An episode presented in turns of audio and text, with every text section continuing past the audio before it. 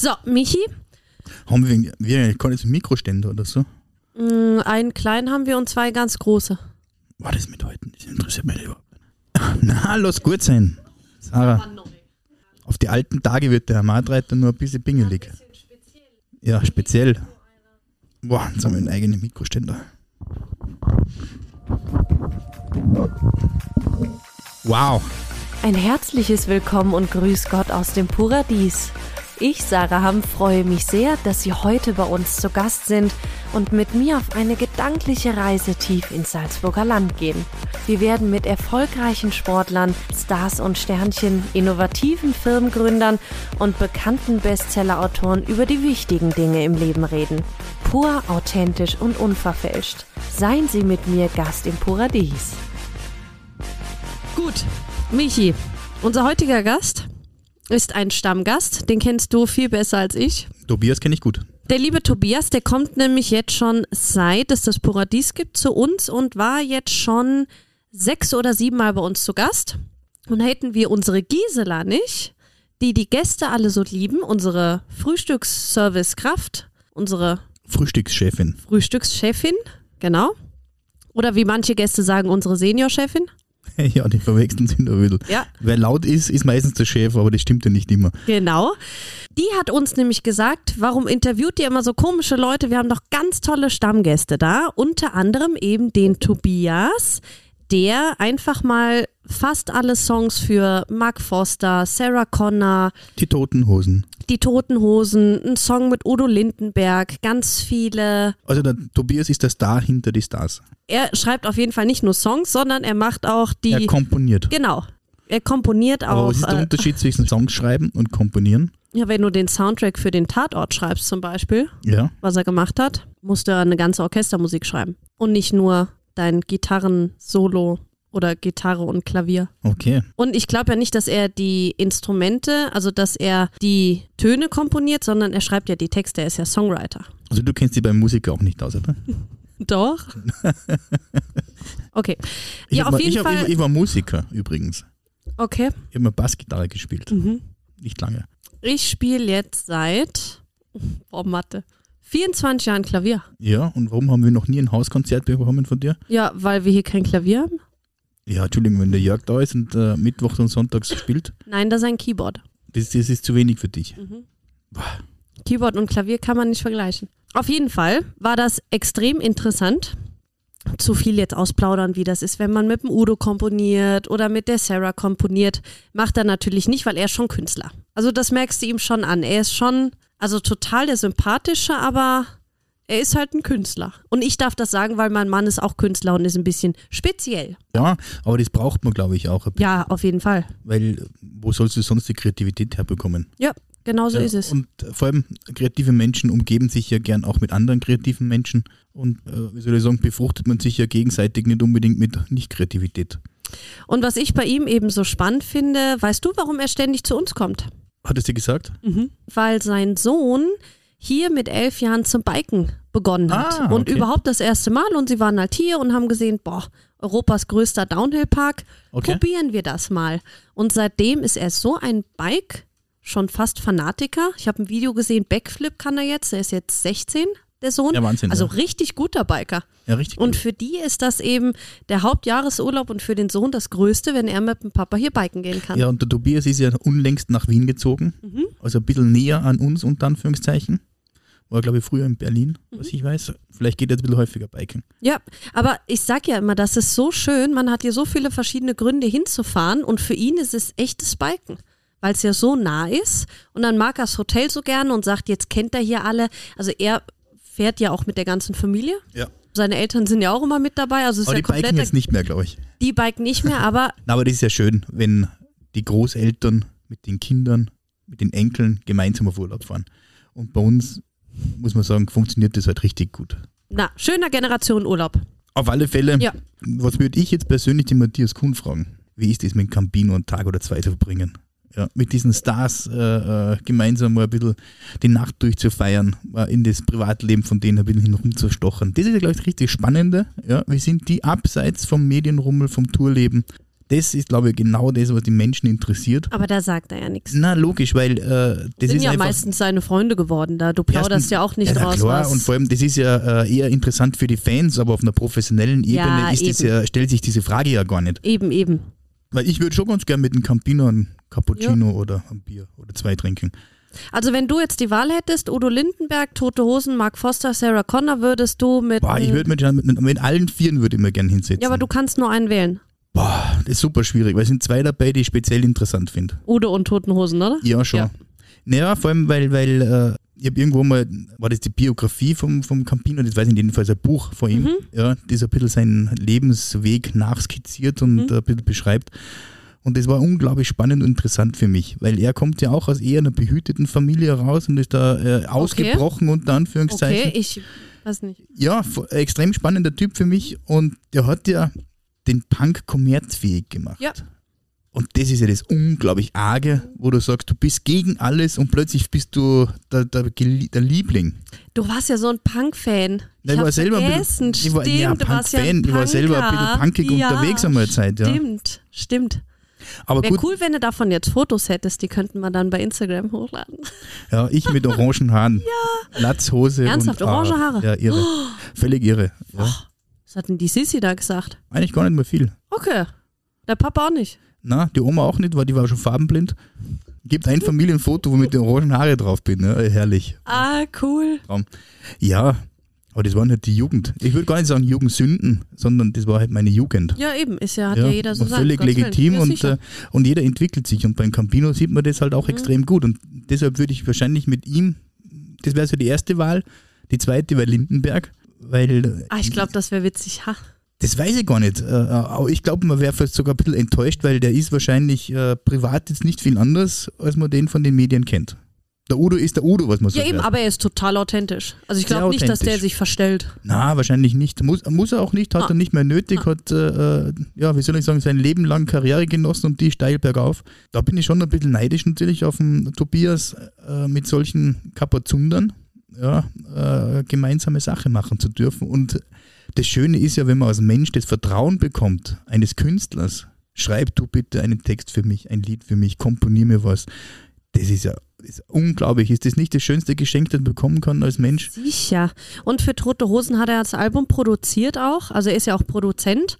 Er hat ja auch das bekannte MTV Unplugged Album von Sportfreunde Stiller. Jetzt werde, ich, jetzt, werde immer, jetzt werde ich immer neidischer, Serie. den Tobias. Ja. Jetzt muss ich das nächste Mal, wenn er kommt, mit ihm wirklich intensiv zusammensetzen. Mal. Weil äh, das ist ja auch ein Stück weit meine Jugend beziehungsweise mein Studienleben gewesen. Ja, ihr seid Ja. eh ein Alter, glaube Wir ich. sind, glaube ich, ein Alter Ja. und wie soll ich sagen, er hat natürlich jetzt für viele Musik produziert, wo ich sage, das ist unsere Generation. Und es wäre auch spannend zu wissen, ob er nur für diejenigen produziert, wo er auch sagt, da kann ich mich damit identifizieren. Das ist meine Generation, auch meine Musik, das würde ich privat auch hören. Mhm. Und äh, insofern unglaublich spannend. Ja. Na, er ist, also wie gesagt, ein ganz, ganz netter, total in seiner Welt irgendwie. Aber wie du sagst, muss er auch sein und unfassbar kreativ. Und wenn man denkt, Chöre oder auch der Corona-Song jetzt von Sarah Connor, den hat er nämlich mit ihr geschrieben, Bye Bye. Ja, Das sind ja wirklich Platz 1 Hits ja, ja geworden. extreme Hits. Also Und- das ist ja nicht mal nur so äh, bisschen Musik, sondern das sind ja wie gesagt Welthits, Top-Platzierungen. Welthits, ja. Eben. Eben. Na, aber das ist ja schon eigentlich eine geile Geschichte, ein geiles Leben. Eben. Und deswegen bin ich Gisela auch total dankbar, weil ohne Gisela hätten wir das nie erfahren. Ja, weil wir jetzt äh, vielleicht einen anderen Zugang haben, was das äh, Privatleben unserer Gäste betrifft. Ja, eben, weil das ist ja privat. wir gehen ja nicht hin Ja, und fragen, eben. wer bist du, was machst du? Ja. Wenn der das uns nicht erzählt, dann ist das einfach, äh, äh, Und Gisela fragt sowas halt. Gisela fragt es vielleicht und für uns sind alle Gäste ja gleich. Ja, Ja, wir ist ja auch gut so und Wir richtig. googeln so. ja keinen, der bei uns anreist. Nein, machen wir nicht. Was trinkst du heute? Nach Red Bull. Super, wie langweilig. Ja, ist super langweilig. Ich war heute auf der Messe, Wedelmesse, Ach so. wo der Nennert, unser oh, Küchenchef, oh. mit äh, seinem Team gerade ein bisschen für die Gäste kocht und äh, da war der Red Bull Vertreter und hat mir das Okay. neue Red Bull Cranberry Winter Edition in die Hand Und gedrückt. wie ist? Gar nicht schlecht. Okay. Ja, und ich habe es ein bisschen gebraucht, ich bin ein bisschen müde, Mhm. weil wir auch mitten in den Planungsarbeiten für unseren ja, Umbau, Wellness, Restaurant, was auch immer, drinstecken. Mhm. Und äh, das beschäftigt einen natürlich ein bisschen, auch, äh, wie soll ich sagen, länger mal am Abend. Und da habe ich mir jetzt ein Energy-Drink. Hast du dir verdient? Sind wir Gegönnt. auch sehr gespannt. Jetzt haben wir aber eh schon wieder so lange gequatscht. Jetzt ist fast eine Viertelstunde rum, weil unsere Hörer freuen sich jetzt sicher schon auf den Tobias. Und ich würde sagen, wir hören jetzt einfach mal uns an, was der Tobias uns zu Ich freue erzählen mich hat. sehr, ja. Und äh, lieber Tobias, wenn du mich hörst, bitte nimm nächstes Mal den Campino mit. Danke.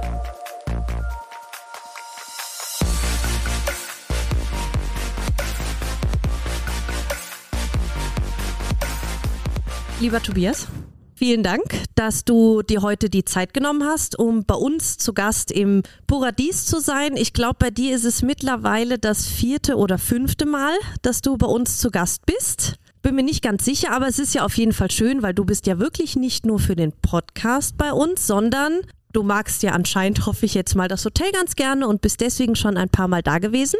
Du bist, also wie wir das erfahren haben, was du alles machst, war das ja ein Wahnsinn, weil du bist Musiker, Songwriter, Produzent und machst nebenbei noch bisschen Filmmusik, bisschen in Anführungszeichen. Warst zum Beispiel Co-Produzent vom MTV Unplugged Album der Sportfreunde Stiller, hast bei dem Album Ballast der Republik von Toten Hosen mitgearbeitet, hast Songs für Udo Lindenberg, für Mark Foster, für eigentlich jeden bekannten deutschsprachigen Sänger mitgeschrieben oder geschrieben und warst schon für einen Echo nominiert. Wann hat bei dir denn diese immens große Leidenschaft für die Musik begonnen? Erstmal vielen Dank und hallo auch. Ich glaube, ich habe meine E-Gitarre mit 13 bekommen. Und es war eine rote Fender Stratocaster. Damals haben wir in Heidelberg gewohnt und hatte dort Unterricht auch zwei Jahre. Viel Bluesmusik, die Purple, Smoke on the Water hat man da gespielt. Alles die Sachen, die man so als erstes und einfachstes auf der Gitarre lernen kann. Und dann MTV war auch sehr wichtig für mich. Ich habe MTV verschlungen Videos. Einfach, ich bin nach der Schule nach Hause gekommen und habe sofort den Fernseher angemacht und da lief ja noch Musik auch auf MTV. und das war einfach ähm, für mich das Größte. Und ich erinnere mich immer, die, die Geschichte erzähle ich gern, dass ähm, es gab ähm, in Würzburg, wo wir später gewohnt haben, am Bahnhof einen Zeitschriftenladen und die hatten, es gab damals zwei englische Zeitschriften, die auf wöchentlicher Basis rauskamen, Musikzeitschriften, den Melody Maker und den New Music Express. Und die gab es in Zeitungsformat und da ähm, hat aber eine damals fünf D-Mark, sechs D-Mark gekostet. War wirklich viel für ja, eine viel Woche. Für, ja. Und da habe ich immer eine gekauft und eine dort gelesen. Und da bin ich die Konzertanzeigen durchgegangen, wer mit wem gespielt hat. Es war ja ähm, hauptsächlich englische Musik, aber die mich auch hauptsächlich geprägt hat in den frühen 90er Jahren. Und ähm, und habe das verschlungen einfach. Ne? Und diese Kombination, wir hatten einen CD-Verleih in Würzburg, wo man hingehen konnte und sich für zwei Mark eine CD leihen konnte. Nach Hause ist man dann gegangen und hat die auf Kassette überspielt.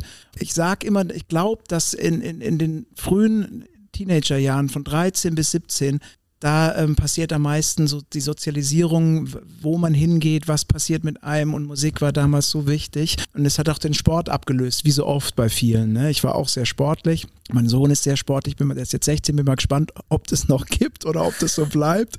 Wir werden sehen. Genau. Ja, was ich bei den Videos gesehen habe, gefühlt der neue Olympiateilnehmer, was das Biken angeht. Ja, also der, ja, mal der schauen. Backflip heute, der war ja ein Wahnsinn. der, der gestern gelungen ist, auf jeden Fall. Ja, ich, ich will nie zugucken, weil ich bin, wenn das mir dann zeigt, später ist gut, aber Oh, ja, die. Nerven habe ich nicht dafür. Und äh, aber ja, was ja auch ein Grund ist, warum, äh, um zurück zu deiner Frage zu kommen, wir auch hier immer hinfahren, auch weil ähm, Jakob vor, glaube ich, sechs Jahren waren wir zum ersten Mal hier, in Leogang eine Leidenschaft fürs Biken entwickelt hat. Ne? Und da sind wir angekommen damals äh, auf der Rückfahrt vom Gardasee. Und dann ist er als 9-, 10-Jähriger immer mit seinem, es hat geregnet ganz stark, immer mit seinem Fahrrad hat er den Hang wieder hochgeschoben und dann ähm, wieder runtergefahren, diese kleinen Hückelchen damals. Und hat aber damals, war pitchnass nach Hause gekommen und Aber glücklich ähm, total glücklich und hat halt einfach so eine Leidenschaft entdeckt und äh, deswegen sitzen wir ja auch hier und das ist ja auch alles im Leben, ne? dass man so eine Leidenschaft entdeckt. Toll. Ja, nochmal bei dir zu früher. Du bist ja in deiner Kindheit und Jugend aufgrund des Jobs von dein, deines Vaters, Professor war er, glaube ich, für Seniologie, seid ihr ja viel umgezogen. Du hast in China gelebt, du hast in Japan gelebt. Wie hat denn diese Zeit und diese Kulturen deine spätere Musik geprägt? Oder hat die das überhaupt? Das habe ich noch nie so drüber nachgedacht. Ich glaube eher, dass ähm, dieses viele Reisen einfach auch, bei mir gab es jetzt auch keine Option, muss ich sagen, aber mir hat dieses viele Reisen sehr gut getan und ich habe das, ähm, ich zehre da nach wie vor von. Und ich bin nach wie vor, ich reise, also jetzt vor Corona war ich auch immer in Australien, Amerika mehrere Male im Jahr und ich bin viel rumgereist und ich liebe es nach wie vor auch ähm, das Reisen, weil es einem so so viel gibt, einfach Input. Ne? Also so man ähm, kommt auf Sachen, trifft andere Menschen, andere Kulturen, das ist was Wichtiges oft. Aber musikalisch dann gar nicht so, ja, vielleicht nicht prägend, aber ich meine, wenn man jetzt so an asiatische Musik denkt, die ist ja schon sehr anders, aber da merkt man bei dir eher so, Songwriter früher, Indie ja eigentlich gar keine Einflüsse. Also das hast das war gar nicht. Ich nicht glaub, übernommen eher, oder so. Oder hörst du jetzt auch nicht viel so Asian Pop, oder? Oder dass man. Okay. Ja, ich habe immer noch einen starken Bezug zu China, aber jetzt mhm. nicht unbedingt ähm, musikalisch. Das, mhm. sowas, genau, da in dem Bereich habe ich auch noch nie was gemacht. Ne? Okay. Ich ja, wäre vielleicht ich ja esse gern spannend. asiatisch. Soweit ist es noch. Was kannst du für Instrumente spielen? Ich spiele, ich habe wie gesagt Gitarre gelernt mhm. und kann ein bisschen Klavier und spiele Bass. Das reicht. Okay, genau. aber jetzt Also ich bin jetzt auch kein Virtuose. Okay, kein Flötenmensch. Okay. Bleiben wir noch bei früher. Du hast ja bereits in der Schulzeit mit 17 mit einem Schulfreund die Indie-Rock-Band Miles gegründet. Drei Alben, glaube ich, habt ihr aufgenommen und mit der einen Nummer kann man ja über, überall im Netz lesen, in Japan sehr erfolgreich gewesen. Warum hatten das irgendwann, hat sich das im Sand verlaufen oder was ist denn aus euch beiden geworden eigentlich? Genau, man kann sagen, dass es eine Schulband war. Einfach, mhm. wir haben uns gegründet mit 15, 16, ähm, genau zu derselben Zeit, wo ich immer zum Bahnhof gefahren bin und die Musikzeitschriften gelesen cool, habe. Toll. Und Genau, mit Gilbert damals die Band gegründet. In der anderen Schule war äh, der Schlagzeuger Andreas, Ronny hieß der. Und dann kam später ein Bassist dazu. Und wir haben damals angefangen, in den Jugendzentren zu spielen.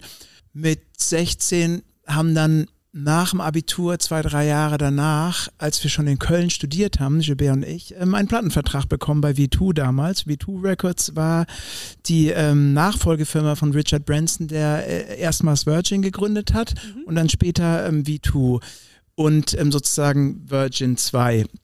Das war alles 95, 96, 98. Dann haben wir in Weilheim äh, die, unser erstes Album aufgenommen. 98 kam die erste Platte raus und ähm, 2000 die zweite und es ging alles ungefähr bis 2004, würde ich sagen. Und dann hat Gilbert irgendwann gesagt, er würde gern aussteigen. Es war jetzt auch nie also so richtig erfolgreich, würde ich sagen. Wir haben immer in kleinen Clubs gespielt mussten immer alles selber aufbauen. Es war jetzt nicht so der Rock'n'Roll-Traum, wo man denkt, ähm, das mit Japan war natürlich eine, eine extrem schöne Überraschung und eine gute Anekdote zu erzählen, damals auch schon letztendlich. Und in weil dem Alter ja ein Wahnsinn, wenn man dann darüber total, fliegt und dann Konzerte spielt, total, oder? Das ist total, also so und dann mit der Plattenfirma essen gehen dort in ja. Tokio und in, in Osaka, das ist natürlich so wie, so wie ich es immer in den englischen Musikzeitschriften gelesen habe, so war das damals dann dort. Und auch Glück, ne? Auch Glück in, in, in, dass man glücklich ist und Glück, ja. dass es eigentlich ein ja. glücklicher Zufall auch ist. Und dann haben wir irgendwann aufgehört, 2004, 2005, genau, war so, dann ähm, war dann auch, alles hat seine Zeit. Und dann hast ja dein Solo-Projekt Monta gestartet. Frage 1, was hat es mit dem Namen auf sich? Und Frage 2, hattest du keine Lust mehr auf Band oder wolltest einfach mal was eigenes machen oder warum von Band auf Solo-Projekt?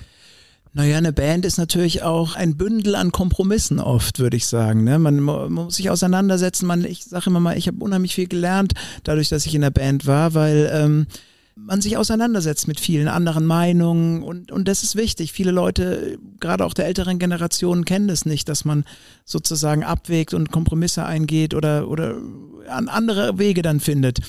Und ähm, dann aber trotzdem war es für mich dann auch gut mit Kompromissen, sag ich mal so. Und dann habe ich mein eigenes Projekt gegründet. Genau, Monta, das war damals der, der Hund meiner damaligen Freundin, ah, hieß Monta. Okay. Und dadurch kam das, genau, und ähm, war ein, ähm, bin ich immer nach Klagenfurt gefahren, ähm, für beide Platten immer jede zwei Monate, zehn, äh, zehn Tage und habe dort ähm, mit jemandem zusammen die Platten aufgenommen und bin dann auch viel getourt, war auch ein kritiker Erfolg und äh, darauf daraus haben sich andere Sachen ergeben für mich auch wieder.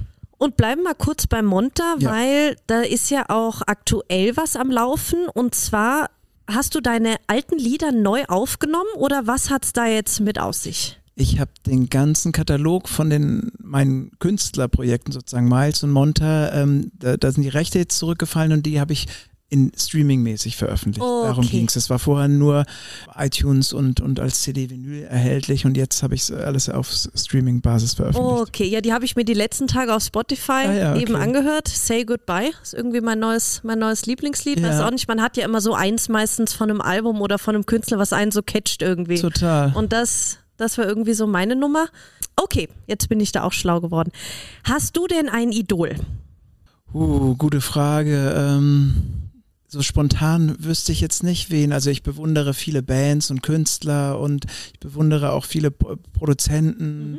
Ich mag äh, Künstler, ich, ich sage immer, das ist ja auch Künstler und äh, Produzenten, sowie auch alle Leute, die in kreativen Berufen sind. Das, ich mag es, wenn sie lang dabei sind und diese Reise gehen auch und sich wandeln einfach und sich neu erfinden. Das gehört dazu, dass man sich nicht ausruht auf auf alten Lorbeeren, weil man immer nur so gut ist wie die letzte Platte. Und, und das ist, ähm, finde ich, wichtig, aber ja, da wüsste Als ich nicht, wo Kind ich anfangen vielleicht soll. oder Jugendlicher? Irgend so eine Band, die dich total ja, also so, früher? ja, Nirvana war für mich schon auch eine sehr große Band. Ähm, Pixies mochte ich, komm da, Lou Reed mag ich sehr gerne, Tom Petty mag ich sehr gerne, Neil Young, aber auch Stevie Wonder. Ich, ach, ich mag so viele Sachen auch. Ich, ich Ja, liebe Musik. Also ich bin auch da ähm, extrem, ähm, je älter ich werde, desto mehr Musik mag ich auch. Also aus verschiedenen Bereichen.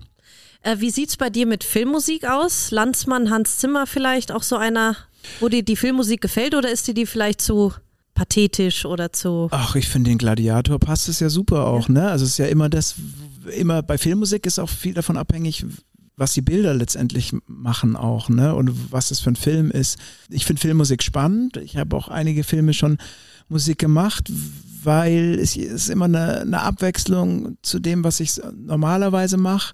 Man hat Bilder, man arbeitet, man schreibt zu was. Und Obwohl ich mir denke, Unterschied. Filmmusik macht ja die ganze Atmosphäre von einem Film aus. Es ist schon Wahnsinn, wenn man an Joker denkt. Ich kann jetzt leider den Ja. Namen von der tollen isländischen Komponistin Ja, ja. nicht aussprechen. Für mich ist eigentlich die Musik bei einem Film genauso wichtig wie die Bilder. Weil die Musik erschafft die Atmosphäre. Im besten Falle ist es so. Genau, aber Und es ich- gibt auch Filme, wo ja. man sich anguckt, wo es nicht so ist, ne? Wo es also, überhaupt nicht, ja, so ist es, wo es auch irgendwie nicht, nicht passt. Und ich stelle mir das so schwierig vor. Jetzt hast du als letztes, glaube ich, den Tatort gemacht und unter anderem Fünf Freunde den Soundtrack geschrieben.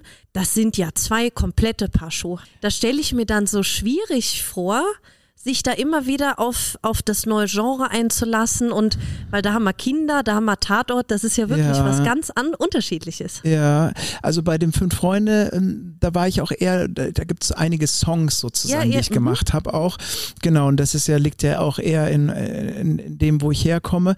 Aber beim Tatort, das war auf jeden Fall eine Herausforderung. Aber hat Spaß gemacht. Total, war eine junge Regisseurin aus München, die heißt Helena Hufnagel, die jetzt auch eine, einen Film gerade rausgebracht hat, Generation Beziehungsunfähig heißt der gerade.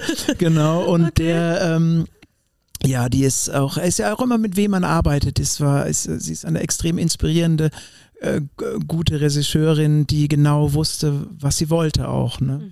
Ja, und wie läuft das dann ab mit der Filmmusik? Also du siehst quasi den Film vorher oder nur einzelne Bilder ohne Ton und komponierst dann einfach mal drauf los oder wie funktioniert sowas?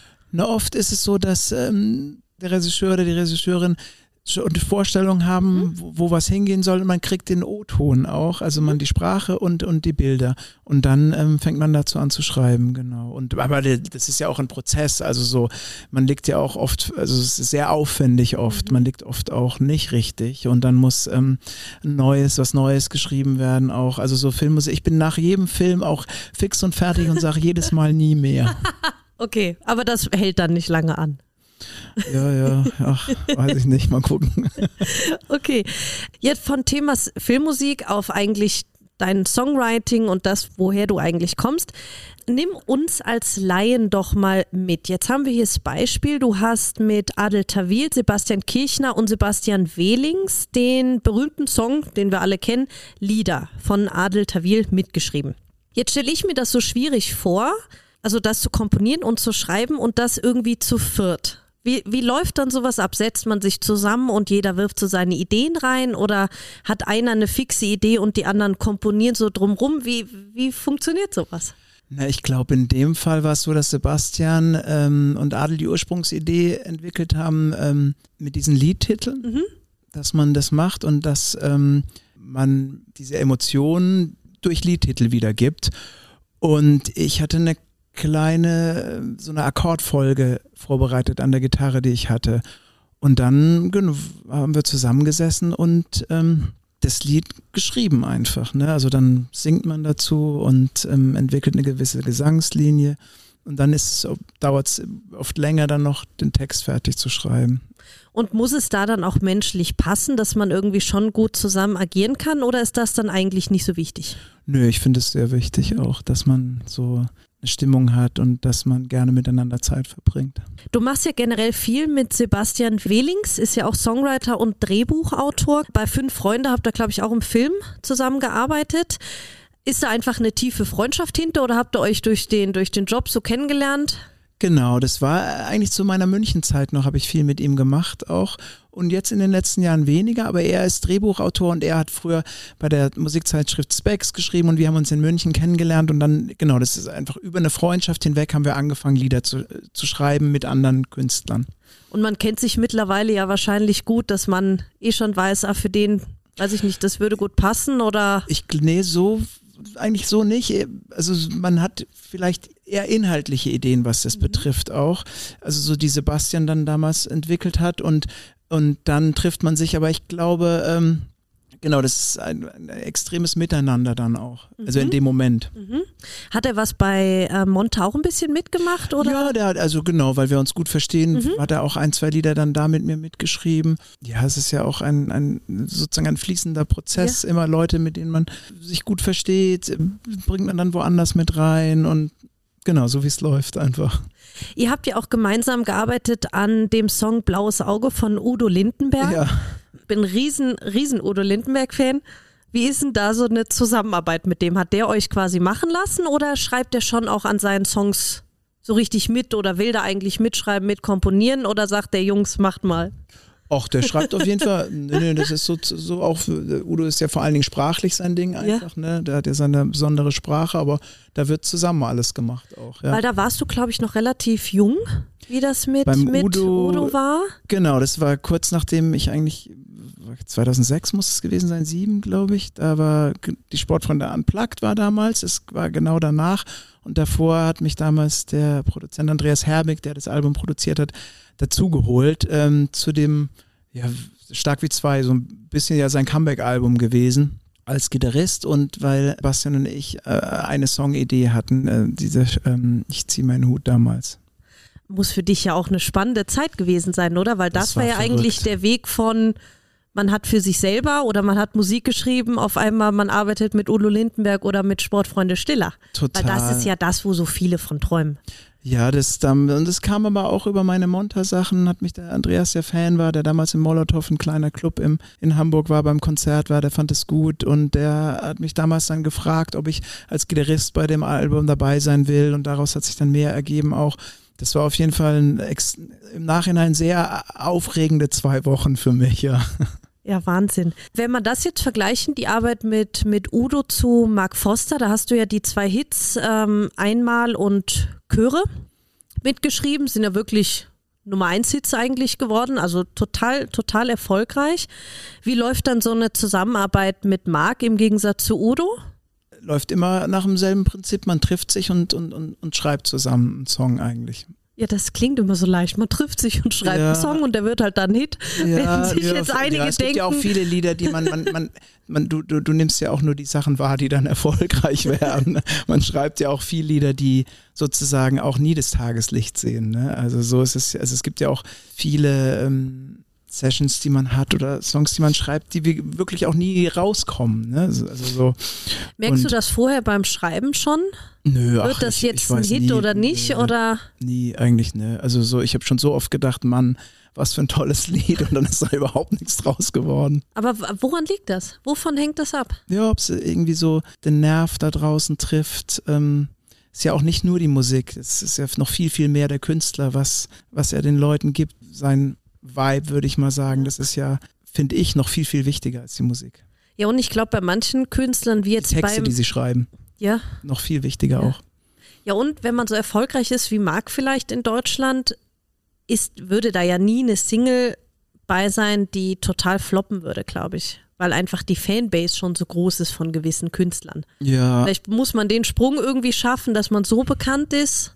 Ich weiß es stimmt, nicht. aber das ist ja auch, das schaffen ja auch die wenigsten. Ne? Ja, genau so ist Marek es. ist natürlich auch, hat, ist extrem gut, wie der das alles gemacht hat. Was hältst du von den ganzen Castingshows, die es ja seit, ja, ich würde sagen, mittlerweile zehn Jahren eigentlich rund ums Jahr im Fernsehen gibt? Ja, ich finde, wenn man, wenn man das Gefühl hat, dass äh, das der richtige Weg für einen ist, finde ich das völlig in Ordnung, dahin zu gehen auch. Ne? Also so, ähm, aber ich glaube, dass es viele, viele Wege gibt und man muss es nicht unbedingt machen, aber ich bin da sozusagen, für mich ist es wert, wertungsfrei auch. Also ich finde es völlig in Ordnung, dass es sowas gibt. Okay. Hier ist ja auch medial sehr erfolgreich. Sonst wird Total DSDS und The Und Voice und zum alles ja nicht. Genau, und manchmal, wenn ich, wenn man noch Fernsehen guckt, manchmal, und dann The Voice kommt, bleibe ich auch immer hängen, Ja. ne, weil ich es halt auch lustig finde.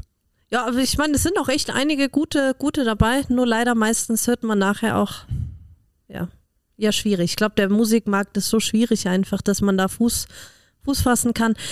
Jetzt habe ich noch eine Frage und zwar aktuelles Lied Bye Bye von Sarah Connor. Hast du ja mit dir geschrieben. Ging es dir dann auch darum, einfach in Corona-Zeiten irgendwie bisschen was Positives und so den Hoffnungsschimmer? Oder wie seid ihr jetzt drauf gekommen, dass er da wirklich so ein Lied über die aktuelle Corona-Situation macht? Sarah schreibt ja komplett auch ihre Texte selbst sozusagen Mhm. und hatte diese Idee dazu und ich habe da an der Gitarre rumgespielt und dann hat sie hinten am Sofa ähm, den Text fertig gemacht, also so geschrieben und dann eingesungen und das ging auch relativ fix einfach, war letzten Winter war das auch kurz bevor es rauskam Okay. und ähm, Habt ihr wahrscheinlich beide nicht gedacht, dass noch so lange anhält alles. ja, in dem Moment nicht. Nee. Ne? Können da einen zweiten Teil zum Song schreiben. Ja, aber ach, alles hat seine Zeit, sage ich auch wieder, ne? Also ist ja auch gut. Was glaubst du, warum wird so viel gecovert seit den letzten, ich würde sagen, fünf, sechs Jahren?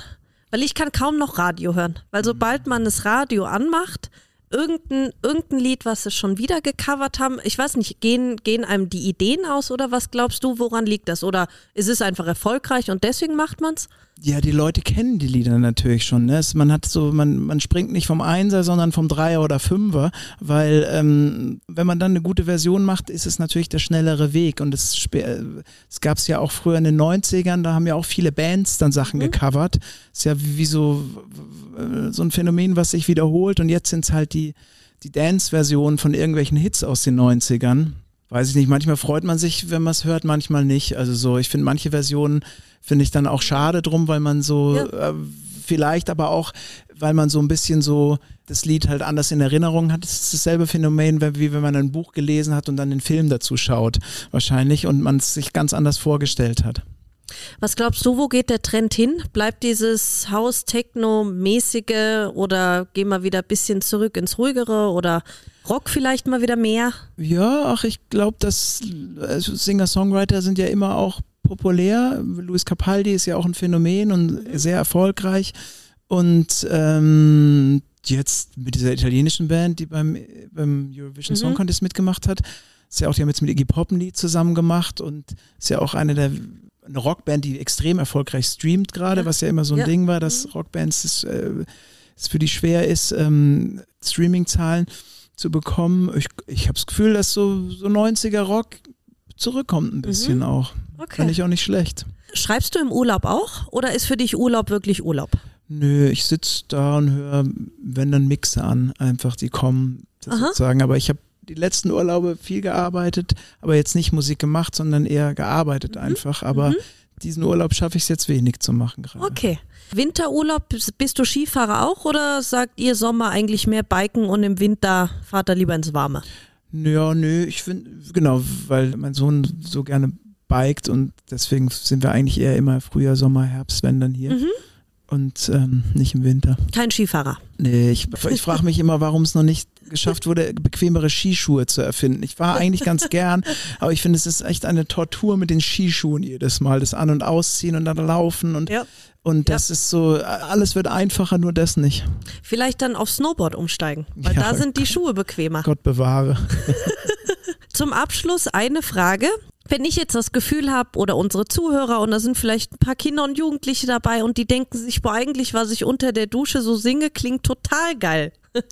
Was mache ich denn dann? Ich glaube, heutzutage ist es einfacher als früher, ne? Dadurch, dass es sozialen Medien, Instagram, ähm, TikTok, es gibt so viele ähm, Künstler, die über TikTok entdeckt werden. Ne? Und ich glaube auch, dass heutzutage die Plattenfirmen auch nicht mehr, man kann auch äh, Fans äh, bekommen und ähm, Aufmerksamkeit ohne Plattenfirmen auch. Das war ja früher auch nicht so möglich, weil die Kanäle einfach viel ähm, nicht mehr enger waren und ich glaube, einfach machen und äh, soziale Medien ist ein Riesending, glaube ich, ne? dass man da eine Affinität hat, aber das haben die Kids ja auch alle. Ja. Ja, cool. Oder im Notfall halt bei The Voice anmelden oder sowas. Ging, geht ja heutzutage eigentlich alles viel leichter, das stimmt. Ja, vielen Dank. War total spannend. Ich wünsche noch einen wunderschönen Resturlaub Dankeschön. und bis zum nächsten Mal. Absolut.